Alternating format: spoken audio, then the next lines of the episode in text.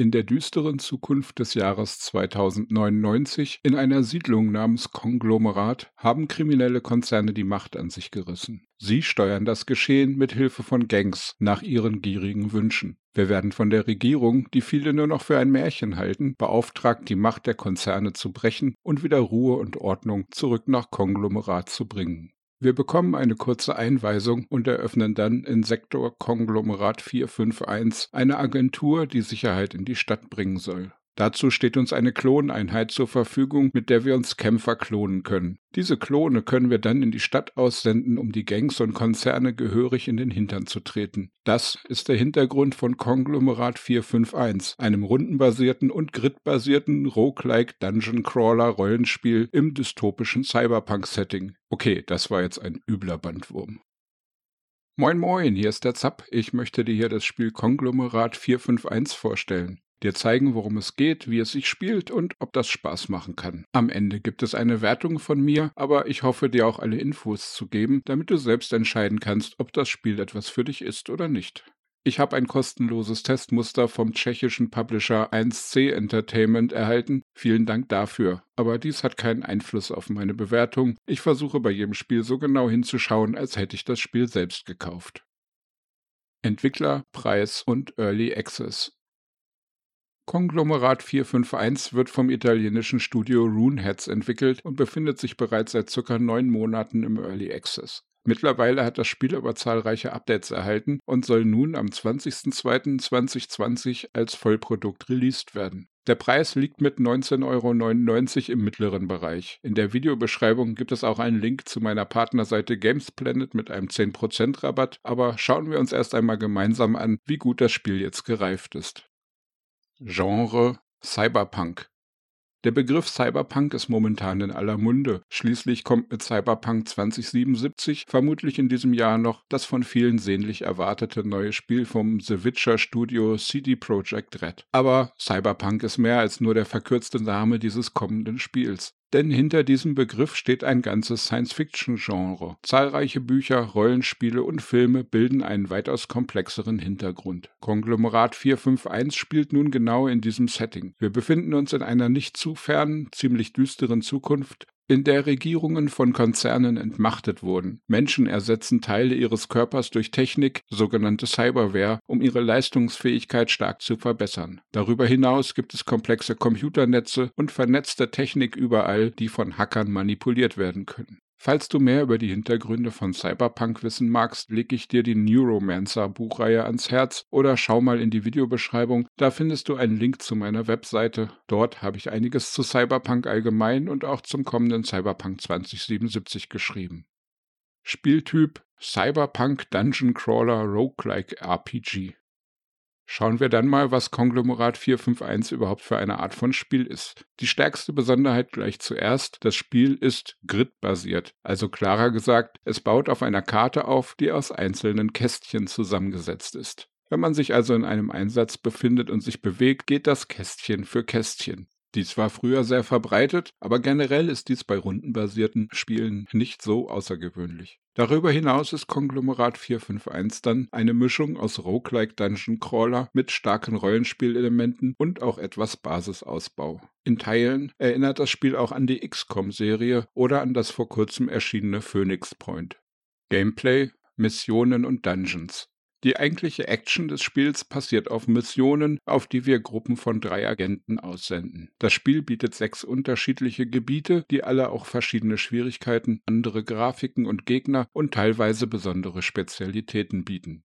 Diese Gebiete sind nicht von Anfang an alle freigeschaltet, dies ist vom Ruf unserer Agentur abhängig. So starten wir im ersten Gebiet, werden aber mit wenigen erfolgreichen Missionen unseren Einfluss über die ganze Region ausdehnen. Grafisch wird hier einiges an Abwechslung geboten, von Wohngegenden über Fabriken, Abwasserkanäle bis hin zu Forschungsgebieten unter dem Meer. In den Missionen gibt es neben den Kämpfen auch oft noch versteckte Behälter, kleine Schlüsselrätsel und Dinge, die wir mit Hacking manipulieren oder plündern können. Dies wird aber auch durch unsere Akkuladung beschränkt. So müssen wir hier sorgfältig planen, wie wir unsere Energieressourcen einsetzen, denn Hacking verbraucht die gleiche Energie, die wir auch für das Aufladen unserer Schilde brauchen, und neue Akkuladung kann zwar gefunden werden, aber nur selten. Mit einer Scan-Funktion können wir Geheimnisse aufdecken und oft können wir Schlüsselkarten und Schalter finden, die uns Türen öffnen oder Energiesperren deaktivieren, sodass wir Akkuenergie sparen können, da wir sie dann nicht hacken müssen. Die Hacking-Aktionen haben unterschiedliche Minigames, die gar nicht uninteressant gemacht sind. Hier gibt es Timing-Proben, genauso wie ein Minigame, in dem wir unter Zeitdruck die gerade benötigten I P-Adressen, M A C-Adressen und U R Ls identifizieren müssen. Bei allen Minigames führen Fehler zu Zeitverlusten, sodass ungeduldiges Rumdrücken niemals zum Ziel, sondern nur zum vorzeitigen Ende führt.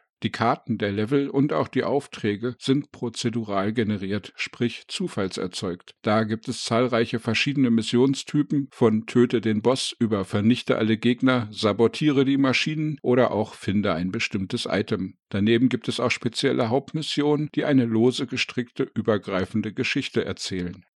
Gameplay, Kampf.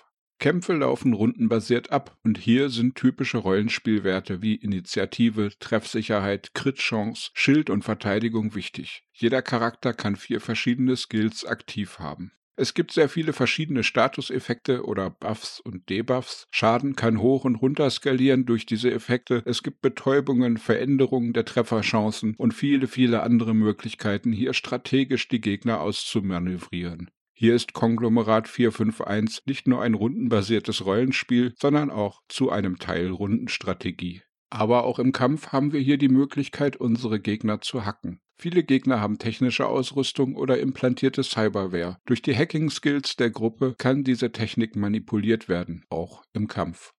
Gameplay, Charaktere und Skills.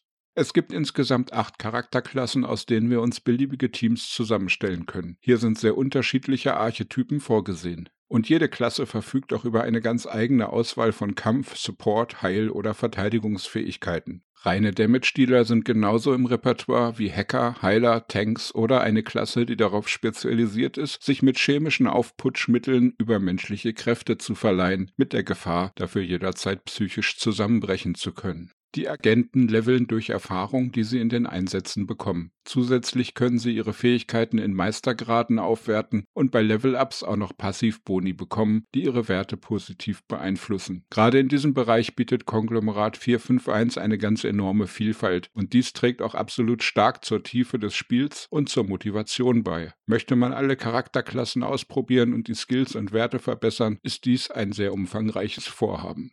Gameplay, Forschung, Ausrüstung, Level. Es bleibt nicht bei den reinen Charakterwerten. Jeder Charakter hat Ausrüstung, sowohl an Waffen und Rüstungen, wie später auch an eventuell implantierter Technik. Und all diese Dinge lassen sich auch noch mit sogenannten S P Us oder Plugins aufwerten, die wir auf den Missionen finden oder in Läden kaufen können. Durch Investitionen in den fünf verschiedenen Forschungsabteilungen können wir zahlreiche Verbesserungen freischalten. So gibt die Klonforschung uns bessere Agenten durch besondere Mutationen, während die Medizin unseren Agenten mehr Grundleben verleiht oder dafür sorgt, dass unser Krankenhaus besser ausgestattet wird. Ausbildungsforschung erlaubt uns, bessere Fähigkeiten zu erhalten. In der militärischen Forschung erhalten wir neue Waffen und Rüstungen und in der Cyberforschung werden die extrem mächtigen kybernetischen Implantate freigeschaltet. All diese Forschungen kosten aber enorme Mengen an Ressourcen, die wir auf den Missionen erstmal sammeln müssen. Und darum sollte man gut überlegen, wo wir zuerst in Erforschung von neuen Verbesserungen investieren. Auch hier hat Konglomerat vier fünf eins eine satte Spieltiefe, die sehr motivierend wirken kann, aber auch etwas Grind beinhaltet. Unsere Agenten bekommen neue Level, bessere Ausrüstung und Fähigkeiten, wenn sie öfter auf Missionen gehen. Aber sie können auch verletzt werden oder psychisch erkranken. Dafür bietet dann unser agentureigenes Krankenhaus Abhilfe. Agenten können aber auch sterben und hier gibt es Permadeath. Tod ist tot. Wir können uns neue Agenten klonen, aber diese fangen dann wieder bei Level null und mit Startausrüstung an. Roguelike ist hier angesagt. Die Agentur levelt, wir können unsere Helden leveln, aber dieser Heldenfortschritt kann jederzeit verloren gehen. Gameplay, die Agentur.